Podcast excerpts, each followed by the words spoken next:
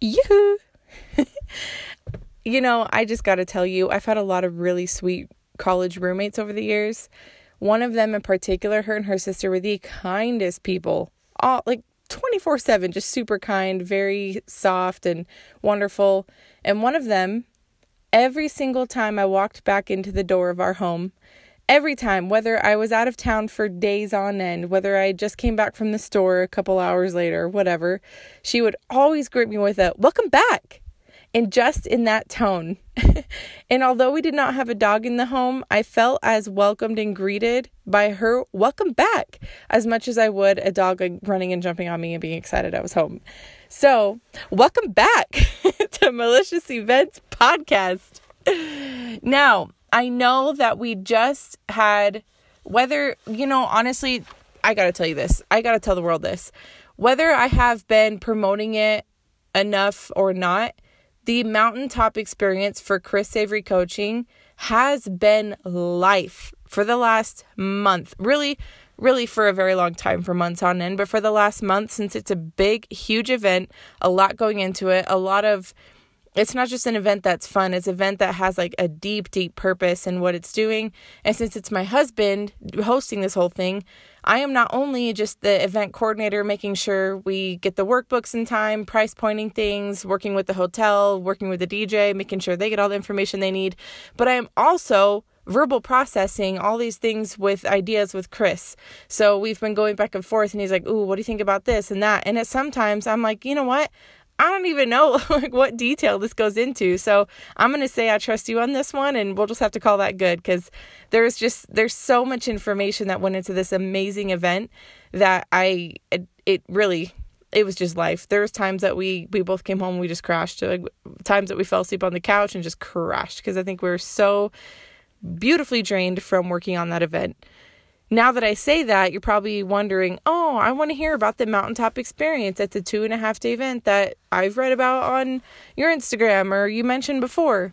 Well, I don't know if I'm prepared to answer that question just because Chris and I haven't sat down and went over all of our takeaways from it. And I kept billions of notes in the background of that event. And so I, I would feel more comfortable and more fair in my understanding and feeling of the event after we had a longer discussion. And although it's been a couple days since the end of the event, as as with most people who probably do a huge event, they maybe celebrate a little and relax a little right after the event before they really jump back into the grind. so, I'm just going to keep on the edge of your seat till the next time. Tonight, however, it is currently, let's see what time it is. It is currently 12 12 a.m. I just got back from going to the gym. I went to the gym and I went by myself because Chris wasn't feeling too good tonight. Uh, and what I did was I sometimes I just want to do a little bit of cardio, but mostly because I just want to read and relax. I want to I I guess it's not relaxing. I'd like to work out my brain and read a book and also have some cardio because it's just super easy and and it's I don't know. I just enjoy it. So there's that. so as I was there, I biked for half an hour, walked for a half an hour, all while reading this book. It's called The Magic of Thinking Big by David Schwartz. And it is amazing. I read it a couple years ago and I thought it would be a good time to read it again. I'm about halfway through once again. And there's just a couple points that really stuck out to me that I thought was worth sharing. So, if you don't know anything about David Schwartz, he is you know, I'm just going to read you the cover. It says, The magic of thinking big, acquire the secrets of success, achieve everything you've always wanted personal property, financial security, power and influence, the ideal job, satisfying relationships, a rewarding and enjoyable life. And I'm sure in here somewhere it says, oh, stuff about the author. But I would just say, look up David Schwartz. This book is amazing, although it was done in, I think it was really like the, the 60s, 1960s. It is so applicable because we are all human. And he talks a lot about the human mind. and uh, I think it relates to anyone who's a human.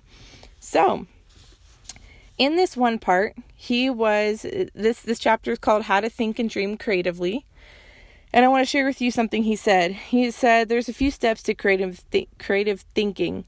So, step 1 is believe it can be done. And he said, You know, this is something I'd like to illustrate. So, in front of a group that he was speaking in front of, he asked the question How many of you feel it is possible to eliminate jails within the next 30 years?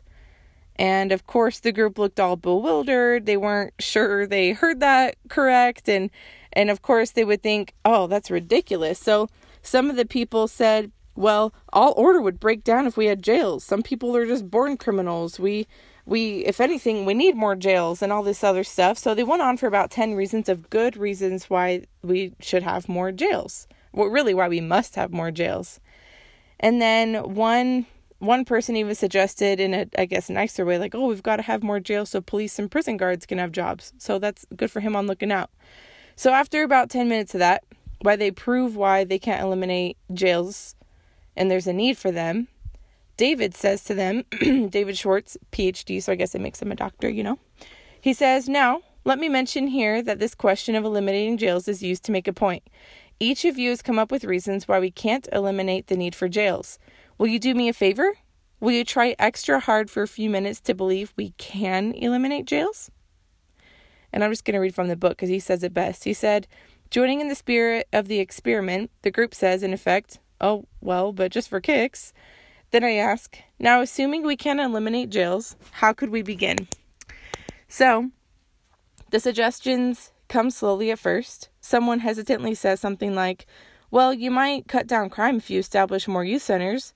Before long, the group with which 10 minutes ago was solidly against the idea now begins to work up their real enthusiasm. Someone said, work to eliminate poverty. Most crimes stem from low income levels. Another person said, conduct research to spot potential cr- criminals before they commit a crime. And another one, develop surgical procedures to cure some kinds of criminals, educate law enforcement personnel on positive mes- method of reforms. And he says, these are just examples of the 78 specific ideas I've tabulated that could help accomplish the goal of eliminating jails. When you believe, your mind finds a way to do. So when believing something cannot be done, it's destructive thinking.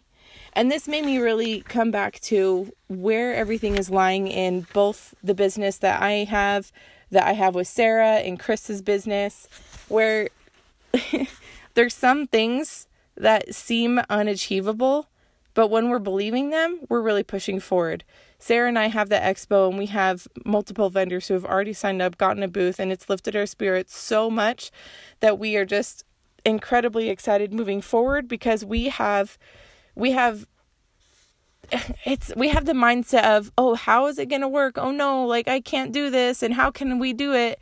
It's more like what needs to get done so that we have the results that we're you know we're visualizing we're very actively waiting on this event to happen and i say that in such a great sense it's it's so exciting and really later on he says uh there's somewhere else that I really loved what he said. Um, let's see if I can find it in this book. I read so many pages. I was, you know, have you ever read a book and you're just like, oh man, oh man, and you're just flipping the pages and you're soaking it all in, and it's almost to where you're you're just in a high sense of picking it all up that you don't pick up every single word, but you get the gist of it. I'm new to this reading game. you can ask my mom. I'm I'm new to reading as in the last few years of enjoying reading it, any book. Well, anyway, that's how I was. So I don't know where it is, doesn't really matter. The point is there's wonderful creative thinking and when when our brain when our brain needs to find a way, it will find a way. Just like that that saying when there's a will, there's a way. If we're willing, we're going to find a way. And if we open it up to our mind, our mind's going to find a way because our mind doesn't like to be uncomfortable. If we put it in a state of uncomfortable, we're going to be comfortable in finding out the solutions to figure out, you know, the issue that's coming up of business issues, relationship relationship issues, anything else like that. So those are my two cents tonight. It was pretty fun. I really enjoyed going to the gym tonight. Sometimes I go really late at night just cuz I want to you know, get a little active. Maybe I'm sitting too long all day or whatever else, for whatever reason. And tonight was pretty interesting because it's a Wednesday night and I went from 11 till 12, which I, there's still people at the gym. Like it's later, but for me, I kind of feel like it's normal because we usually go late.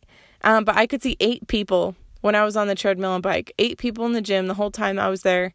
Um, it's just pretty neat to kind of think, man, I want these people on my team. If they're here from 11 till 12 in the end of the day, the final hour, I think they're people who are pushing for something big. I maybe I, you know next time I'm gonna go talk to some of them and say, hey, I appreciate you. I see you. You're doing great. So those are my two cents. Uh, whether that motivates you to go to the gym at 11 p.m. or whether that motivates you to read this book, I'll say it again. It's The Magic of Thinking Big by David J. Schwartz, PhD. I would recommend it to anyone. It's it's not just a business book. It's it's a mindset book, and we all have a mind. So there you have it. Thanks for listening.